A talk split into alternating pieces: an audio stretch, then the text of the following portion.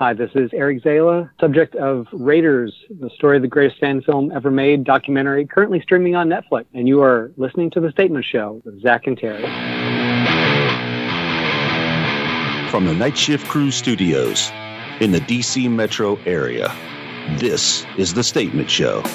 The lights are on.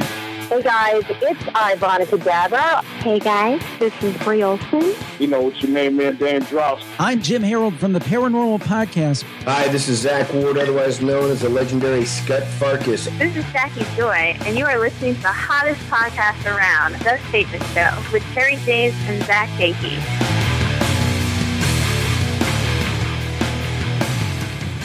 Welcome back to another edition of The Statement Show. I'm Terry James. And I'm Zach Sheehy, and you're listening to the podcast that fits in no category.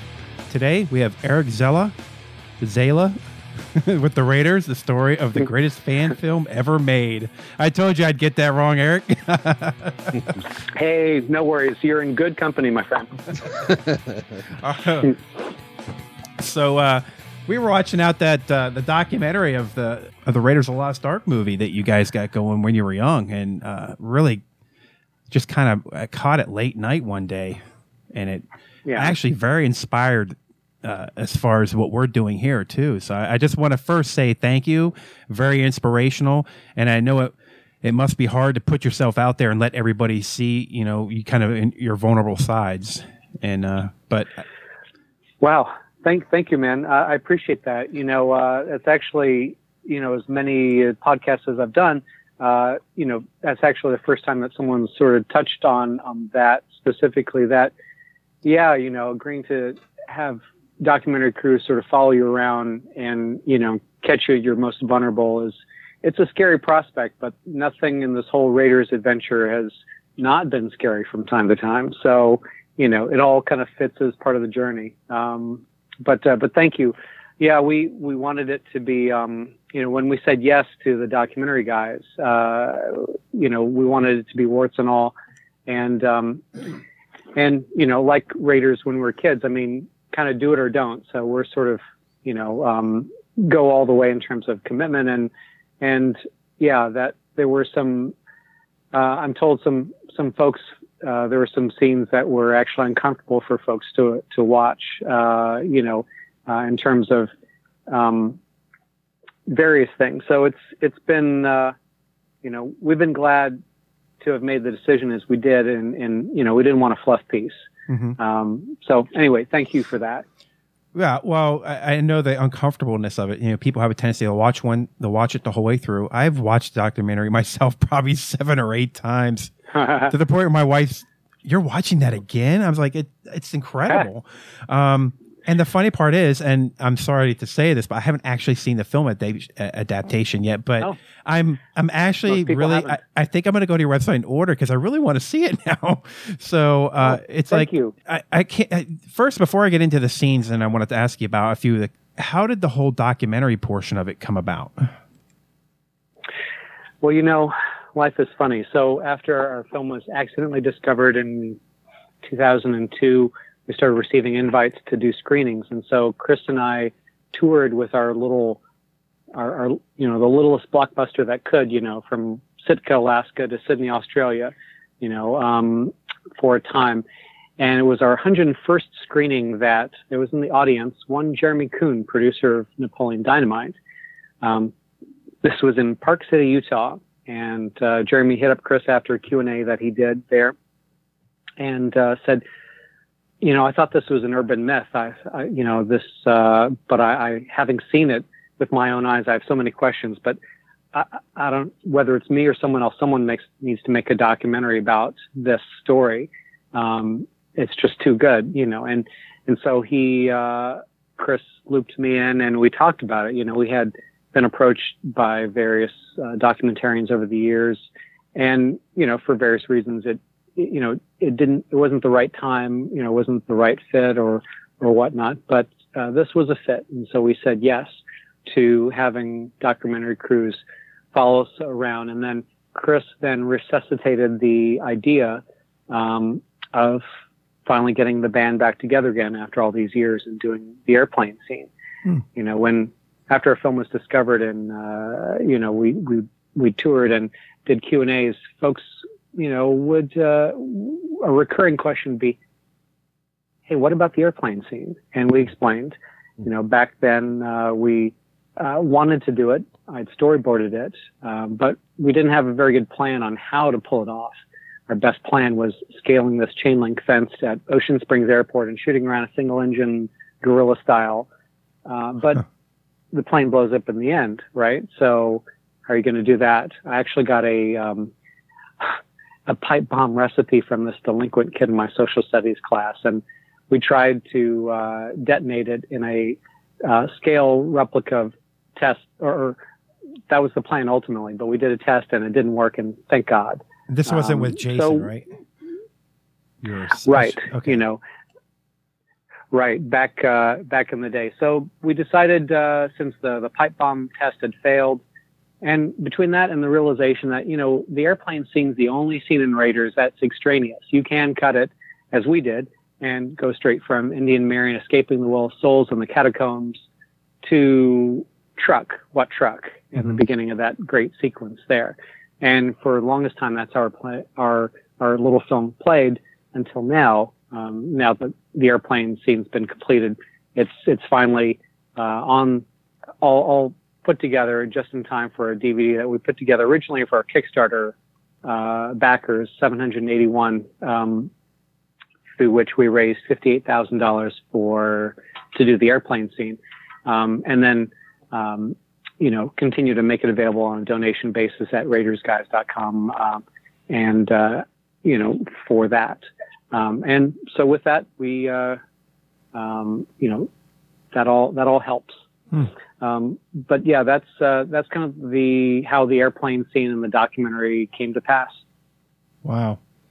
How, uh, so like, like when you, when you guys were kids and, and you were, you were kind of just dreaming this whole thing up, why, why Raiders? Why not say like Breakfast Club or, you know, Top Gun or uh-huh. something? What what what made it Raiders? What was what just I, I don't know, because just Harrison Ford was at the yeah. top of his game at that point. Yeah, yeah. I mean that makes uh, sense. Yeah. Good good question. Well, you know, credit for the idea can, uh, goes to Chris um, Strompolis, who plays our Indiana Jones. It was uh, you know Chris was the starter. Um, you know, I was the finisher of the kind of the yin and yang. Uh, friendship that we had, where obviously, you know, our love of Raiders aside, we're couldn't be two more different people, um, as you can probably tell from the documentary. Mm-hmm. Um, you know, so that Chris uh, called me one day and said, "Hey, do you remember me? I'm this. I was a kid that you borrowed the Raiders Lost Ark comic book on, you know, on the bus to elementary school." Uh, yeah, that's how how far this goes back, age twelve, um, and I thought for all of five seconds, imagining that. You know, all the sets have been built, costumes, uh, and props acquired, and just kind of walk on and help. And, you know, only thing that turns out Chris had done at that point is buy the script from Walden Books and cast himself as Indiana Jones, as any good producer will do. Mm-hmm. Uh, but that's how, you know, Raiders, we got started on this, this crazy Raiders adventure way back in summer of eighty-two. Now, were you the one who came up with the, uh, the shots, you know, the shot for shot, like you you hand sketched them? Oh, the storyboards. Yeah, yeah. That's me. Um, I, w- I was going to be a comic book artist uh, for D C Comics. That was my life uh, aspiration at age twelve until Chris roped me into this crazy Raiders adventure. Um, you know, but all that, that love of drawing and experience in drawing came in handy when um, I sat down and spent the whole summer drawing from memory six hundred two storyboards.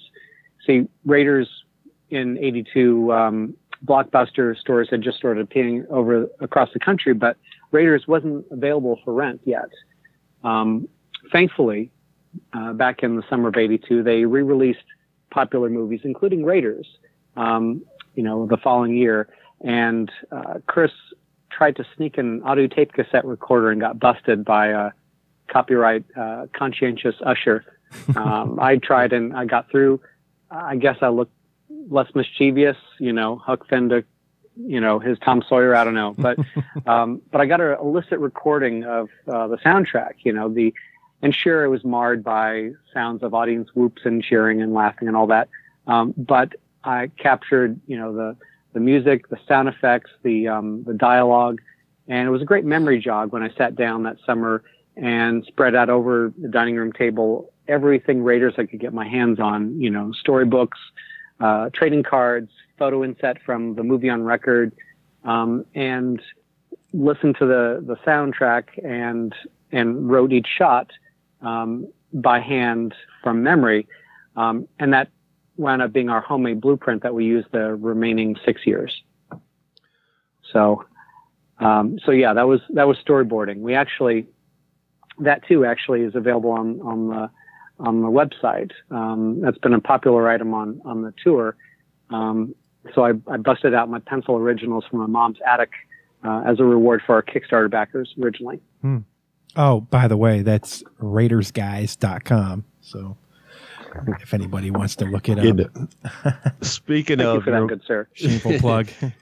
Speaking of your mom there, Eric, I was when I was watching the, the documentary and I was noticing what you guys were doing at your at your all's houses. You guys had must have had the uh-huh. most amazing parents ever, because your mom would say she would look out there and see yep. you guys doing all this crazy or bad stuff. Parenting yeah. based on what the what the documentary yeah. said. Because right, I could right. never um, think my mom and dad would ever let me do what you guys were doing.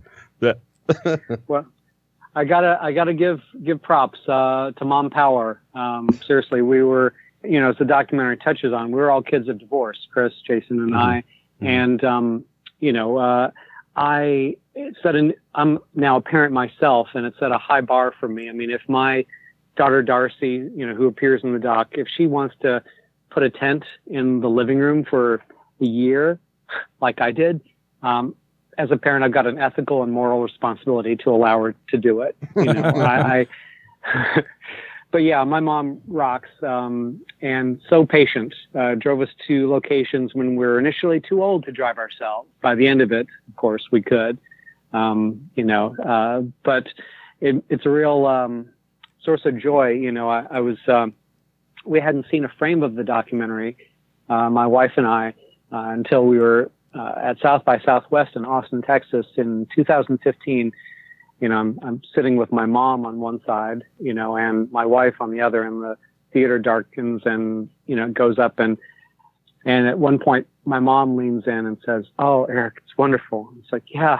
It is, Mom. They they did a great job, uh, Tim and Jeremy, uh, of uh, capturing a pretty challenging story to to communicate in a two-hour less documentary, um, thirty-five years in all. So, um, you know, and we wanted it, like I meant, like I said, to be uh, warts and all, and they did that too, and uh, it was uh, it was great, um, and of course, as mentioned, kind of scary, but uh, but yeah, it was. Uh, But ha- seeing my mom being pleased by that, you know, I love her line actually in the doc that, "Hey, what's the difference, you know, between now, you know, on the set of the airplane scene and, you know, back in the day?" Well, everyone here is older than twelve, right?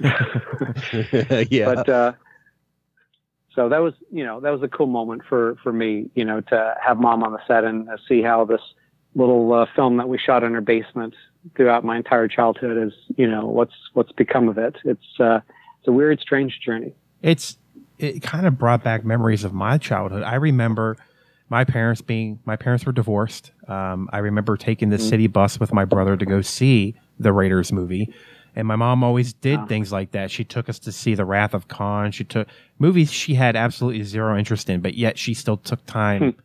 And we didn't have a lot of money. We didn't. We had very, barely any money, but somehow she mm-hmm. still managed to take us to the movies. And I still remember Raiders. And that's kind of, I think, why your story clicks with me a little bit more, I guess, mm-hmm. because it felt like you guys yeah. had that that that kind of going on in your lives, but yet you still managed, as kids, the tenacity you had to stick with something that long, which all the free time it must have taken to do this. uh, I don't know how you how you did it, but wow, I... Well, the I, free time, the money, the effort, everything. I mean, well, can wow. you imagine? What do you want for your birthday? No. And you, you got to be thinking, uh, I don't know, at the uh, um, the time frame, what, what it was, Atari or something. But instead, you ask for a Raider, you know, costumes and, and, and props mm-hmm. and things of that nature. I, I Just give me some fire starter. For yeah, right. thank so, you, thank you, guys. Yeah, you know, it was um, makes it all worth it. You know, me. Uh, y- y- you're right. Yeah, it's. it was kind of an obsessive thing. I mean, every June, every summer, you know, for be like, I guess summer camp was for some kids. Okay, it's June, and that means it's time to do Raiders again. you know, um, you know, and it was sometimes, you know, it, people didn't always enjoy, and sometimes you have to kind of push through when it's it's difficult to do. And that was that's the toughest thing. I mean, um, appreciate you guys appreciating that, you know, and it was um, the toughest thing, as I noted in the doc, was kind of like the naysayers. Some, sometimes who thought, who said, you know, eh, the, you're never going to finish, you know, and, and if you do, no one's going to want to watch this thing. Um, so it's, I really mean it when I say, you know, when I tell audiences when I'm touring, I mean, this was never supposed to happen. You know, our just, our biggest aspiration was just to, to finish the damn thing, mm-hmm. you know, um, and that, that after spending four years, five years, six years, that it's not going to end as a box of videotapes in somebody's basement. Um, so, you know, that's that kind of uh, anxiety, I think, helped to kind of um, push forward sometimes. You know, it's, it's interesting. Some the things that, um, you know, things change from back in the day and then doing the airplane scene as adults. Um, you know, you have greater resources, but more limitations. Um, and, uh, you know, but gone's the, the endless summer, you know, you've, mm-hmm. uh, you know, time is, is much more precious. So it's like all things in life, it's, it's a trade-off. Um, but yeah, um, interesting, interesting when to wait to, uh, spend one's childhood. I'm, I'm, I'm grateful for it. Um, though it was, uh, I have nothing else to reference. Well, I, I've got a million questions. And uh, like I said, about the documentary and all these different scenes that kind of jumped out at me. And, uh, obviously, the first one where you're sitting down trying to explain to an investor how basically you're not really going to get your money back. You're just asking for a check.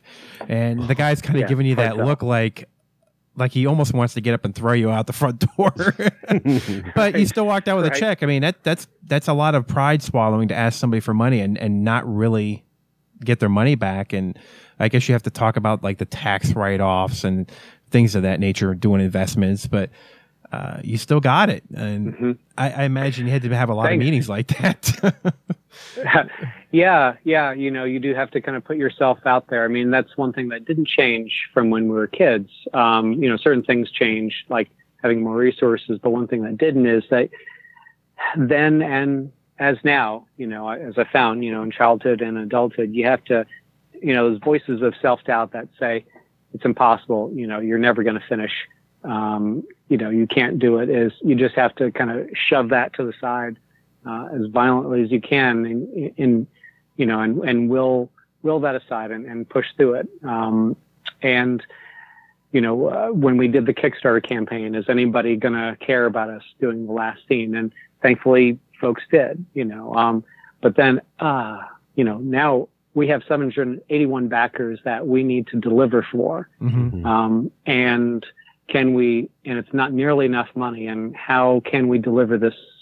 This, uh, you know, the, the vision of what this needs to be, because if we're doing this, we need to deliver it. So, you know, we decided, you know, um, we're going to keep consistent with the vision as then, you know, mm-hmm. back when we were kids, we didn't want it to be uh, cute or adorable. You know, uh, that's certainly what we're shooting for. Being perfectly honest, we wanted it to be cool. You know, we sure. wanted it to be spectacular. And so we kept with that ethos, you know, um, and not build the, build the plane out of cardboard, um, mm. you know, and put Chris in the same too tight chocolate corduroy pants that we somehow stuffed him in, you know, during the eighties, but, uh, but do it right, you know? And so, uh, that's, you know, um, you know, that was the consistent vision, you know, then and now. Um, but to, but, oh shit, you know, are we going to have this plane run out of money and be half finished, you know, in this dirt pit in Van Cleve, Mississippi, Zala's Folly, I'm sure they,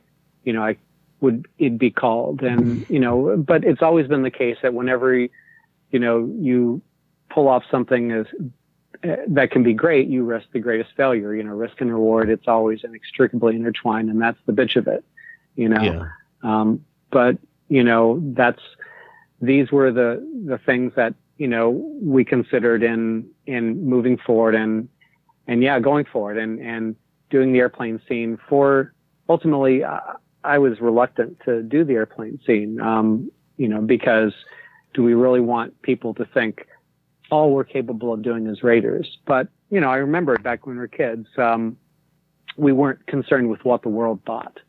We did this for ourselves because we loved it, you know, and, you know, who gets to do, go back and do what they always wanted to do when they were twelve, you know, and that's the reason to do it. And that's why I, you know, overcame, you know, my like, okay, this is going to, you realize this five minutes of airtime is going to be at least a year of our lives.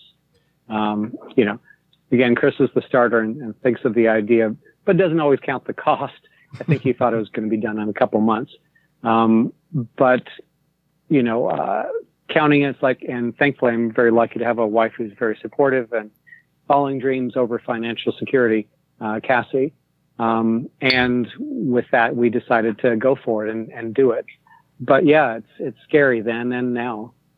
Well, I mean, as the months and the years kind of kept going and you didn't have a finished project, what, what sort of, and there had to be, I mean, I know you had fears, but what was your biggest? I mean, was it the fact that, you know, no one was going to watch the movie or that you wouldn't get your return investment in the movie or you just wouldn't finish it? I mean, there there had to be so many things that were going through your head. Like, well, you know, we started this oh, thing at when doing, mine would have been sued. Yeah. When, when doing the airplane scene, you mean? Um, well, like, I mean, I guess it, just completing the whole entire, you know, the, the whole entire movie as it was, because you got to figure, you ah. know, you started at twelve and here you, uh-huh. it, it took you so many years and now finally you're getting to the airplane scene.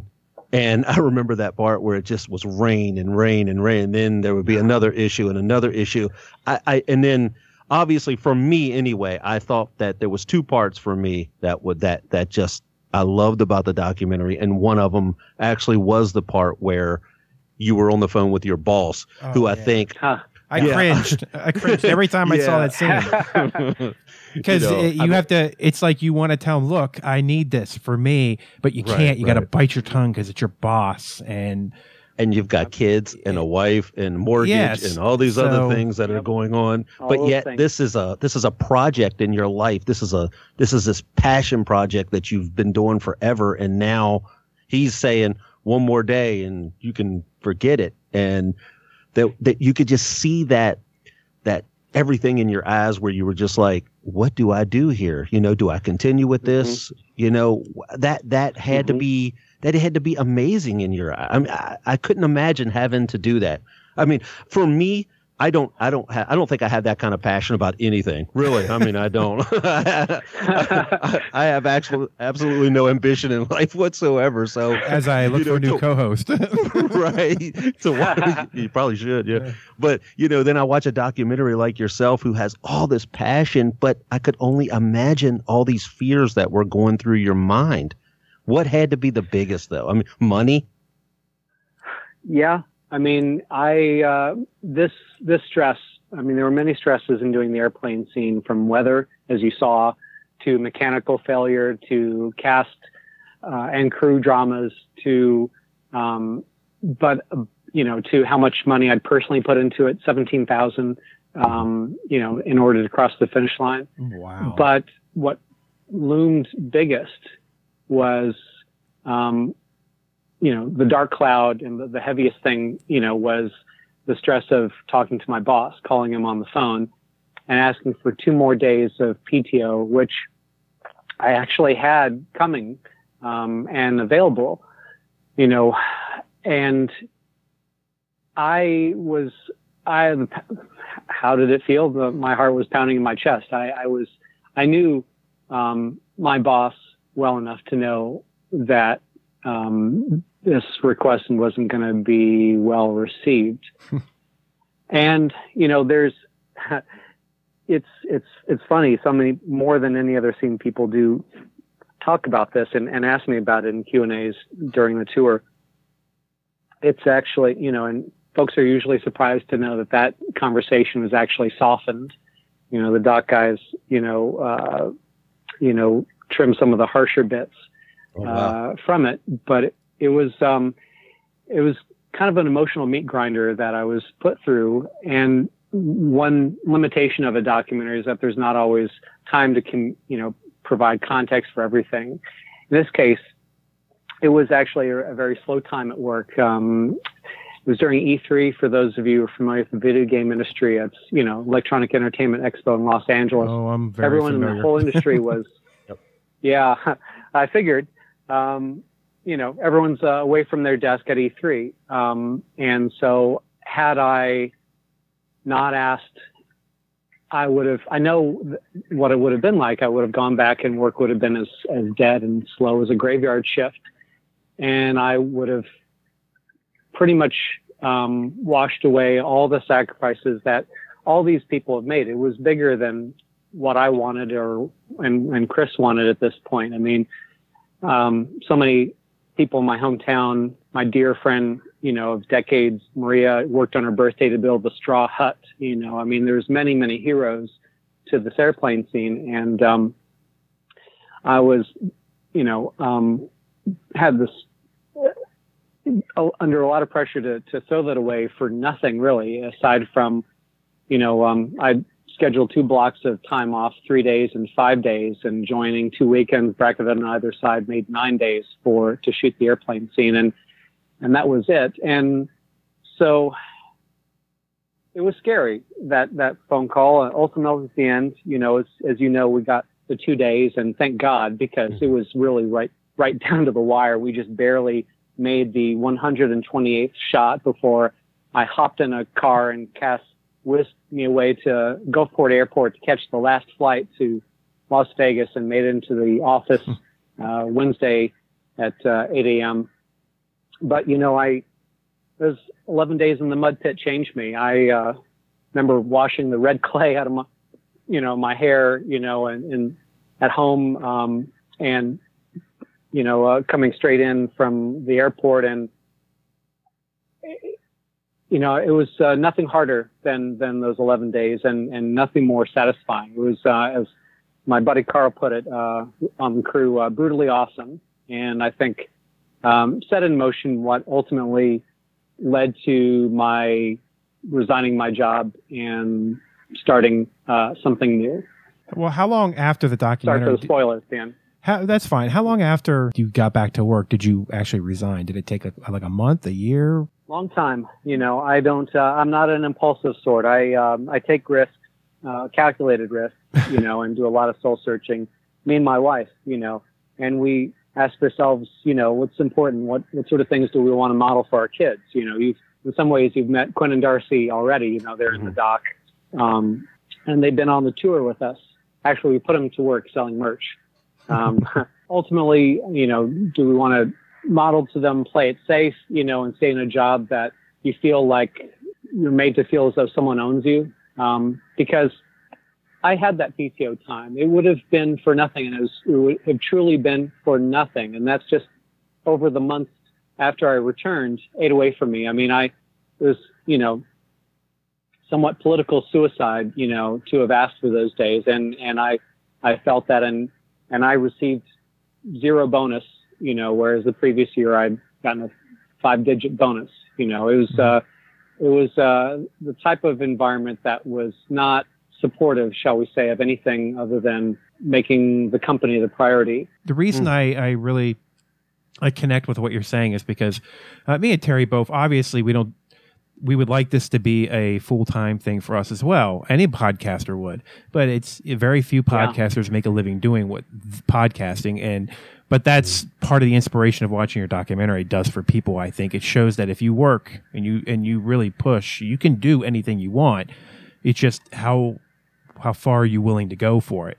And I myself am in I T and uh, and have done in the twenty-four seven atmosphere and, and to know exactly what you're talking about. You have time, but they don't really want you to take it. They expect you, it's only what have you done for me lately? And they keep asking more of you and they never really, they, they say they care about your family time or they want you to take your time, but they don't really want you to do it. So when you yeah. want to schedule I mean, time off, they don't want you to take it. So, but I've yeah, had, I have P T O, I mean, it, the it, same things. So, so you, you understand. Oh um, yeah. sounds like. So, yeah. I mean, I'm sure there, there are better and worse office environments, but this, you know, this one was, was not a, a healthy, uh, healthy thing. And, and ironic, I mean, for for uh, a number of reasons. I actually had um, given originally hired my boss, uh, Alex, years ago, um, in uh, prior uh, prior setting. So, you know, life complicated. That's how things work out. And but like I said, everybody, it's just uh, that's what's extremely. Uh, it's a pick me up to watch this video. Anybody who can watch something like this, and oh, the one thanks. I, in my opinion, what you should take away from this is, is mm-hmm. the motivation. That's what I got from this, watching this, and why I watch it so many times, because it just, it really motivates me. Because I, I, I look at you guys and think, if if you guys can do it, anybody can do it. And that's not in a way of saying that belittling you in any way. It's just, it, no, it's kind of like, you know, when you watch, yeah, exactly. When you watch somebody else do something, you think, well, that's them, and I'm me, and I can't do that. And I, that's right, what sets right. our, you guys apart. You really pushed, so and you and you did it. Did courage to do Thank what you, you did, so. And of course, to put it out there for everybody to watch. And yeah. that's my next thing. that, so, do you have to go and get permission from everybody that was on the documentary to say, "Hey, I'm going to have to put, I'm putting this phone footage on there. Are you going to have a problem with this?" Did they have to sign anything, or uh, was there any problems with well, doing that? No, I mean, it was made. Uh, you know, no, you know, I think the doc guys were prepared to re-record it. Uh, basically, if you know, had to, to make a, a decision, you know, I mean, do you, you, you know, made it available to Alex after the fact, hey, if you want to cut it from the doc, will, and opted uh-huh. not, you know, but to say, hey, um, you know, we're going to be recording this conversation will in- inevitably, inevitably make it less real. Do you make it less real, say that, or do you record it and, and say, you know, and then present it afterwards and say, are you okay with this remaining? You know, and so went with the latter, because here's the thing. I mean, I, when I commit to something, I, I, you know, I commit and, and, you know, when you have warring commitments, you know, what is most real, you know? And so presenting that, that's how it came to be, you know? And so, what you hear in the doc is not an actor. And, you know, but here's the thing. I mean, so many people have reacted to that theme that, you know, I didn't know if it was going to appear in the doc until South by Southwest. Okay. And, you know, you could hear, hear a pin drop in, in the, in the theater. And afterwards I said, well, okay, I need to call Alex and have a beer and say, hey, you're in the doc. and, okay. uh, gotcha. Gotcha. But here's the, Here's the thing, so many reviewers um, seized upon that scene and talked about it, that I guess uh, he uh, Googled it, and, and I got an interesting phone call before I got a chance to return to the office, you know. And so, but, you know, hey, you want us to, to take it out? You know, there was, you know, I think the, the doc guys were prepared to do that mm-hmm. if such a request were made, but there wasn't. And Alex said that he's ultimately fine with it. And we agreed to disagree, you know, on matters of things. He said to me, I don't, uh, I don't understand this Raiders thing. You know, I don't have anything in my life that I'm, I, I'm that passionate about. And that's where things are. It's been an interesting journey. It, my takeaway from this, and a part of the story as I'm watching it, uh, the documentary obviously being a story in itself, is mm. it feels like uh, you took a job that you did, you excelled in, but wasn't ultimately your passion. And then you really want to be a filmmaker. To me, that's what it comes off as. And uh, are you pursuing that now in any way, or, or is that something that your, you know, your ambition I'm, is? You know, I'm, I'm basically a creative person, you know, mm-hmm. um, I guess is what I've, I've learned from this. You know, I love, you know, I've always been happiest when I'm, I'm storytelling or, or creating or, um, you know, doing something that's meaningful. And, you know, I've, having had a, first a book and now a documentary uh, about this part of my life has offered me a unique perspective, and where I can make out a, a distinct arc of, you know, between the safe corporate job and the, the unconventional path.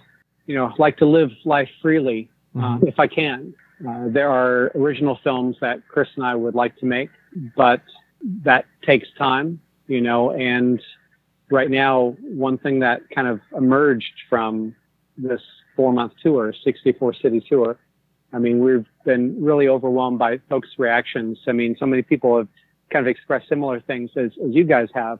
Um, and thank you for that. It means a lot. Um, and in particular, teachers and educators, you know, said, hey, can you come to my school? Because I think the kids would be really inspired by this, by the stories, you know, and by you guys.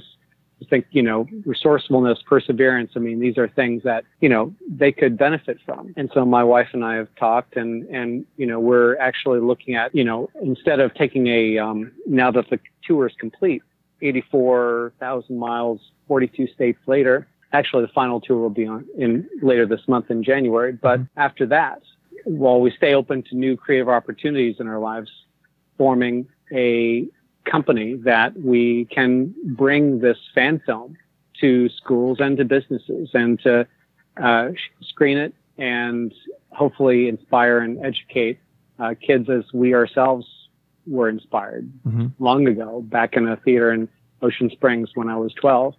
Um, you know, that changed my life and that has meaning to me. You know, video games are are sexy and all that, but, you know, ultimately it wasn't where my passion was. And this is uh, something I'm excited about. Um, and, uh, and so I'm, you know, we're actually just going to be launching that, uh, quite soon. And, um, we've got a couple of school gigs, uh, lined up already and, uh, the adventure continues. So I see there's, um, what looks like a cruise coming up. That's right. Uh, January nineteenth through the twenty-third, we, um, are going to be Fan to Sea Cruise. It's a Comic-Con themed cruise, leaving Tampa and going to Cozumel, Mexico, and Key West. And I'll be uh, introducing a double feature of the Raiders doc and the adaptation uh, in a rare fit of cosplay. I'll be busting out my Belloc white linen suit from the airplane scene uh, to introduce that. So that'll be fun. Um, I'll also be hosting an Indiana Jones themed pub quiz at the, um, apparently the cruise ship, the Brilliance, Brilliance of the Seas has an actual honest to God uh British pub on there. So uh mm-hmm. fitting setting, and so that should be fun. But yeah, I mean uh, on board is also going to be Frank Miller, who like never does this kind of thing. Uh Dark Knight three team, um the cast of Stranger Things, uh, including Eleven, uh, Walking Dead, um Guardians of the Galaxy two, um whole whole bevy of comic book artists, like nerd burlesque dancers, uh marathon screenings of Lord of the Rings extended edition, you know, by the pool on, on the screen at night. It, so it's going to be great. Um, anyway, uh, the website is fan two, the number two C is in ocean.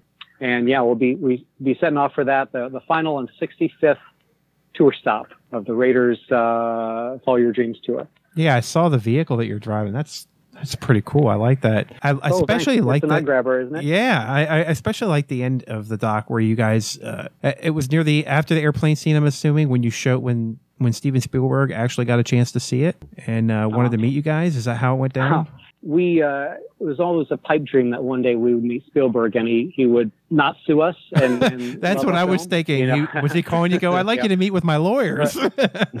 Right. Yeah. But uh, it. It was everything that I, I could have, have hoped for, you know. I mean, our like I said, our biggest ambition was simply to finish the thing. Mm-hmm. Um, but we we daydreamed about, but dared not really hope that uh, meeting Spielberg one day would happen. But it did. Like fourteen years later, fourteen, fifteen years, you know, um, you know, the doc does a great job of, of telling the story uh, of how our film was accidentally discovered, and he came to write us a very kind letter, thanking us for a very loving and detailed tribute. Um, and, and, um, beyond the, uh, mimicry saw vast amounts of, uh, imagination and originality. Um, you know, I, my wife photographed me in various stages of opening the, the letter and, uh, and I thought, oh, it can't get any better than this, but it did. And we, we met the man in person, um, about a year later in, uh, Amblin offices, and he spent about forty-five minutes with us talking about life and movies and Raiders and, you know, I, I was lamenting, you know, the Raiders box set had just come out. I was lamenting that there weren't any deleted scenes from Raiders. Mm-hmm. You know, there were a couple that I, I'd heard whispers of, you know, um, Sala's near execution by a German soldier um, using a, uh, you know, uh, played by a German tourist in Tunisia, um, which was supposed to be fantastic. And Spielberg explained, you know, I never include deleted scenes in my D V Ds because you know, I worked very hard to create the illusion, and I don't wish to undermine that. Makes sense. Mm-hmm. Said, but, you know, I've got some outtakes of Raiders of in Temple of Doom in my office. Do you guys want to see? I'm like, uh, yeah.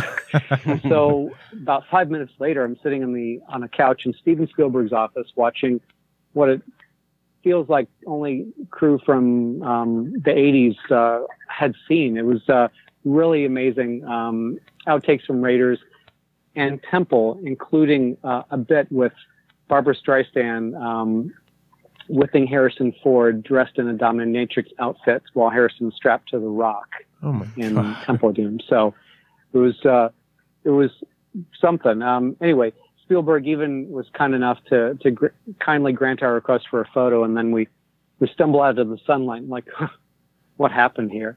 Um, wow. So it was it was amazing. You had to walk out um, of there very, feeling very grateful. You had to walk out of there after that meeting feeling inspired. Just I don't, overwhelming. I, don't I would know how he could have came down from that cloud for two weeks, you know? Wow. yeah. Yeah. I mean, yeah.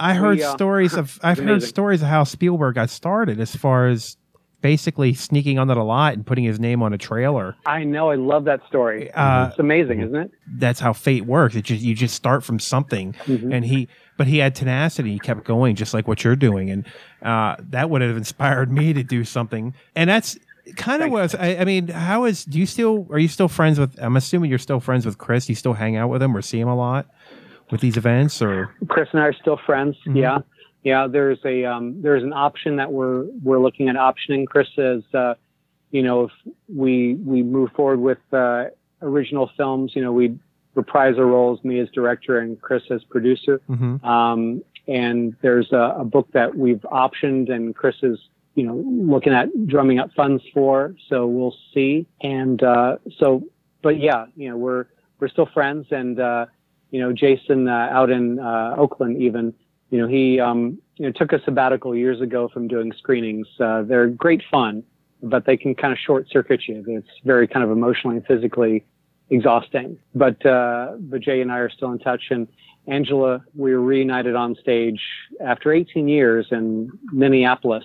You know, she's been raising her son, and who uh, will probably think mom is cool, as she put it. Um, you know, but yeah, we, we've managed to, to keep in touch. You know, even uh, uh, Alan Stenham, who played Sala, you know, on the tour, we uh, joined us on stage for uh, the Milwaukee stop, um, and you know, that's been one of the, the cool things is um, being on a sixty-four city tour has made it easier to um, to see various cast members and friends across the country.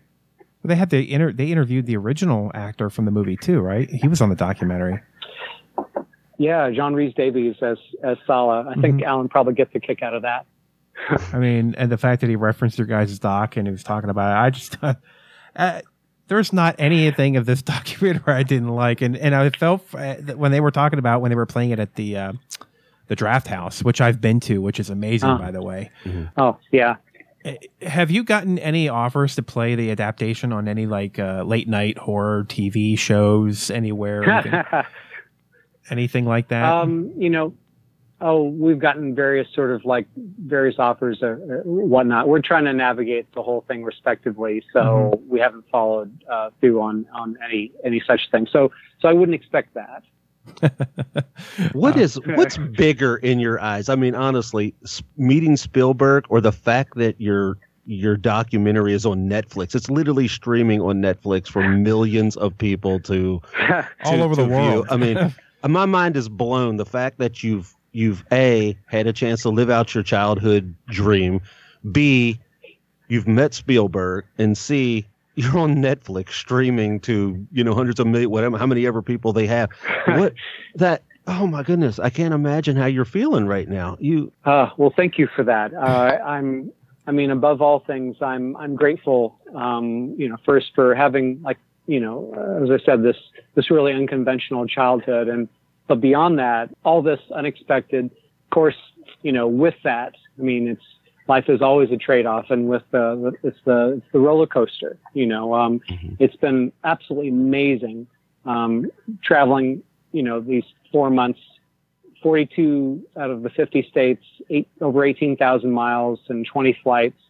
Um, been on the road since July second, Seattle, and it's been a- an amazing journey, you know, and continues to be. I'm so grateful for that. I get to see the best bits of my childhood set to John Williams and, and watched on a big screen and with, with hundreds of cheering strangers. You know, I, I, hmm. I feel very, very fortunate, um, you know, especially having gotten to finish it, you know, cause we almost didn't get to finish it. And I still, in some ways, can't believe that we actually got it done.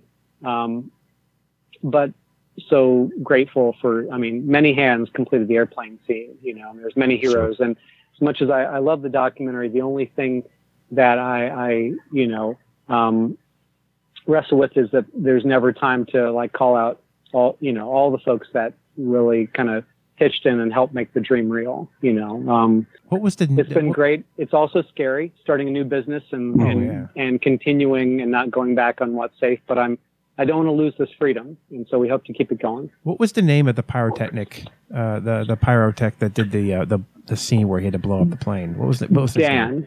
Dan okay. Todd.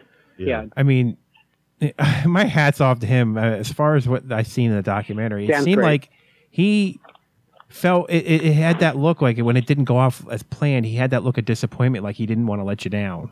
Mm-hmm. And did everything he and yeah, which obviously that's exactly how it comes off. And uh, I. That's a heartfelt scene where he goes out there and then he gets whipped back from the explosion, and uh, you run out there to help him. You know, th- this is the kind of humbling thing that you know that I, I was kind of referencing earlier. That so many people gave so much to mm-hmm. make make this happen, you know, uh, and finally complete this. You know, um, that's been one of the best things about doing the airplane scene is you you people that you've met along the journey to join your your path, and we're so glad that that Dan was part of Team Raiders. And I think it was, you know, Dan's a pro, and I think his, his, the commitment that he felt to see it through temporarily, you know, making, made him take a, a, a bold risk. And mm-hmm. God, I can't tell you how, how utterly terrifying it was that moment. You know, the one I'm talking about. Sure. Mm-hmm. Um, but to know that Dan's okay. He, um, we sent Dan to the emergency room afterwards, you know, to make sure. And they, they checked him out about two hours later. And he, um, we had, uh, you know, long had scheduled that evening a wrap party, you know, at, uh, at Chef Danny, who was doing a catering, her restaurant in nearby D'Iberville. And, uh, and, uh, Dan arrives, um, to thunderous applause, you know, to the cast and crew. He's, uh, so scared. Uh, he had shared with me later, um, that, you know, when his body ragdolls, it's actually his training muscle memory taking over. Um, go low, avoid any possible shrapnel. Um, I think he passed out at the end of it. Mm-hmm. Um, but they, uh, they checked him out, clean bill of health. And, uh, you know, if, uh, if gone south, uh, you know, if, if the, the future projects, uh, get funding in the future, um, we'd love to work with Dan again. He's, he's obviously an amazing guy. Definitely. So I would like to put a link, uh, to your website on our website, of course, at the statement show dot com. Uh, so everybody can find your oh, site, uh, which, whether it's you go to Raiders Guys dot com or you go to our statement show dot com website. We'll put a link up on there uh, for your for your documentary and your website. You can follow them at RaidersGuys, at RaidersGuys on Twitter. You can also find them on Facebook, and all the links are on their website as well. I really appreciate you coming on the, on the show for us, uh, to take your time out of your busy schedule. And Uh, we'd also like to play, you know, after near the end of the episode, uh, we'll we'll play the trailer for the, the documentary too, so everybody get a little tidbit of that and what they're what they can see oh, if they go on Netflix. Awesome! But yeah, it's amazing. Like I said, uh, and and what uh, Terry was saying, the fact that it's on Netflix for everybody mm-hmm. to watch, and it's one of the download episodes because now Netflix lets you download for offline viewing, and your show is one of the ones that let download. So, which is oh, cool. pr- pretty cool feature too. So, but I hope with future projects, if you guys have some other stuff coming out, we'd love to have you back on and talk about it. Awesome. Thank you for that support, guys. Yeah, it's Zach, no Terry. Appreciate it, y'all. Absolutely. Thank you, Eric. We appreciate it. And before we let you go, we you know what? We did have one more question for you. Before we came on air, Zach and I wanted mm-hmm. to ask you one question, one major question. Lay it on me. What's your opinion of the rest of the Indiana Jones oh, yeah. movies? The last one. I mean, uh, yeah, specifically the last one. Okay. So my my personal, Eric Zala's personal preference, which, mm-hmm. you know, it's only my opinion, mm-hmm. but Um, my enjoyment of the Raiders canon is pretty much coincides with the order of release. Raiders, in, no one disputes. This is the, the best one. Iconic, um, right, Temple right. of Doom, yeah. And I, I'm a little outspoken on this, but I like, uh, you know, in some circles, but I like Temple of Doom best. It tried to do its own thing, mm-hmm. um, and not a, a strict uh, copy. Um, but I also like Last Crusade, you know, a little slapsticky, but some wonderful parts with uh, um, Sean Connery. Crystal Skull bottoms out the list at four. But you know what? Um, Indy five is coming up sometime in the future, and so I hear. Uh, yeah. Here's hoping that uh, that breaks the trend. So you think Harrison Ford gonna... still got it? I mean, he's getting up there, but man, he looked Color amazing. He looked amazing in the last one. So he did. Yeah, yeah.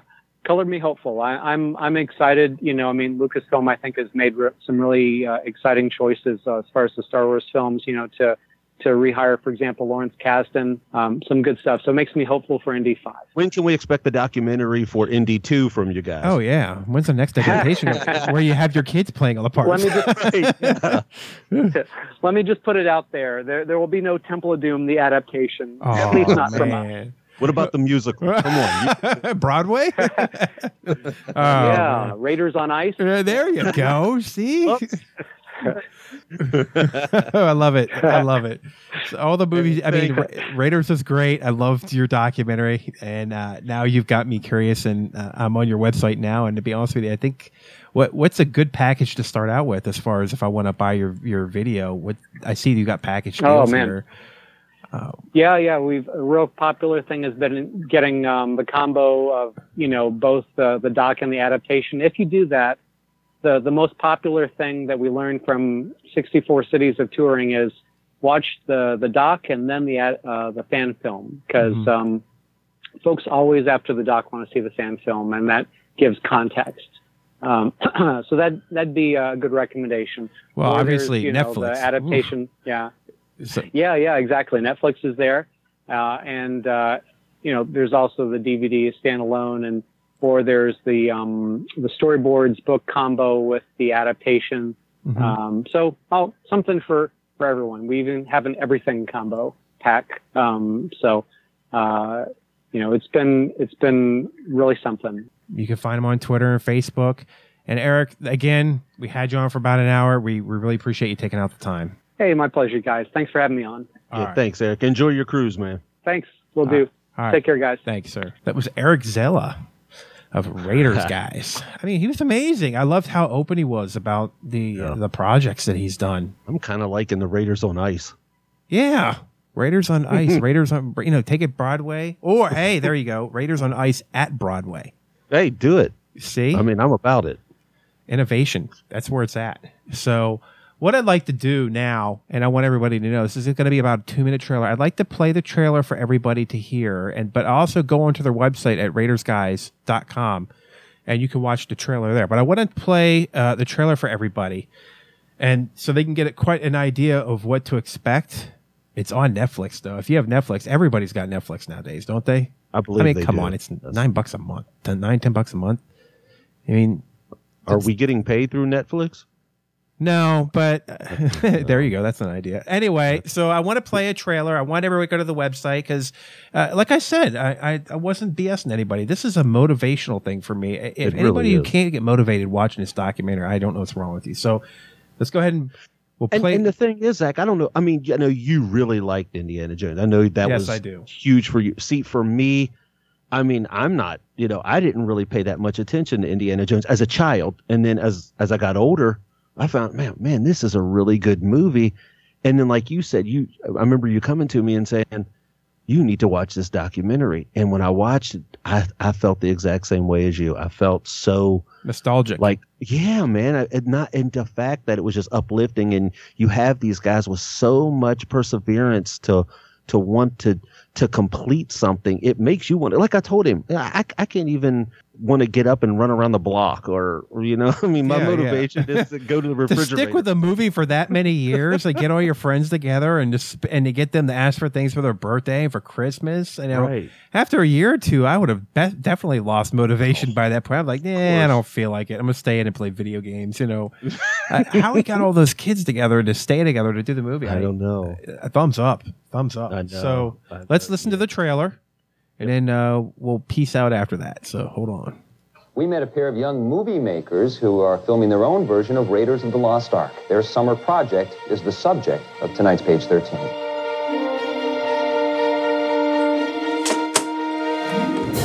It's become a cult favorite. They used real snakes, did their own stunts, and nearly burnt down their mom's house.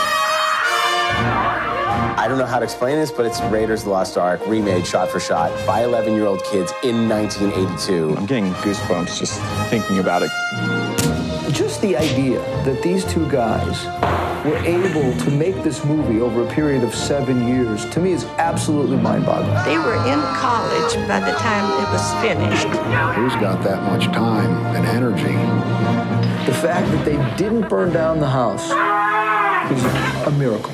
Seems like a good example of bad parenting. You're not just watching Raiders, you're rooting for the kids to succeed. It was the best feeling I ever had in my life. We kind of missed out on our childhood, but the whole time we realized we were filming our childhood. Once that became part of their lives, it's almost as if they've never been able to shake it, even up until now.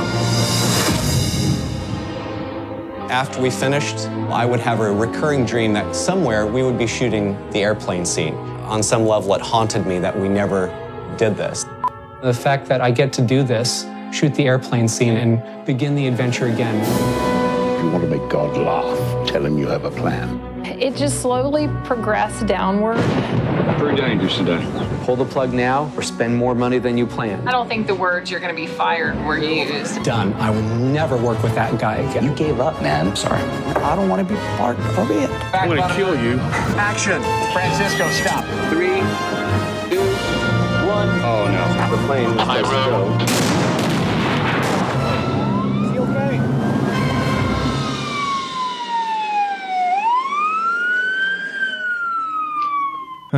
So that's Raiders, the story of the greatest fan film ever made. I like it. So come like on, it. man. We'll do one now. What, Star Wars? hmm. You know, I was I was actually Debbie Does Dallas serious with it. Oh, there's a remake. That, Let's do porno remakes. Deep Throat. no, no, Eric. Seriously, what would we do? Good Morning Vietnam? No. Honestly, I'm a big fan of all the Raiders films, and uh, I'm glad he did this. It's very, like I said, inspirational. Who wouldn't? End of another one. I think it's that time. I think it's time for people to check us out on our website, the statement show dot com. Check us out on Twitter at Statement Show. Look, I'm constantly taking questions. Me and Zach are all over Twitter, so make sure you get any questions, comments. Uh, check us out. Uh, and oh, guess what? He's finally put the, uh, the other episodes on YouTube. I'm constantly on his ass about it. So he's finally put the other episodes on YouTube. And so guys, hopefully you'll get this one on air within six months. You can check it out at Facebook, too, because Zach takes care of Facebook. And, well, it looks like Zach takes care of Facebook. So we're on Facebook, and we're on we're at the statement show dot com. We have all the links. So just go to the statement show dot com. All the links are there. YouTube. Subscribe to us on iTunes, on Google, we're on Stitcher. Eric Zella, thanks a lot. All right, man, that's the end of another one. The lights are out. See ya.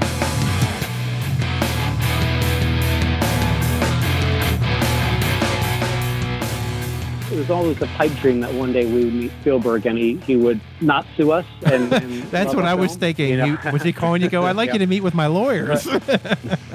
Right. When can we expect the documentary for Indy two from you guys? Oh, yeah. When's the next documentation where you have your kids playing all the parts? Let me just, right. Let me just put it out there. There there will be no Temple of Doom, the adaptation. Oh, at least not man. from us. What about the musical? Come on. Broadway? um, yeah. Raiders on Ice. Uh, there you go. See? Oops.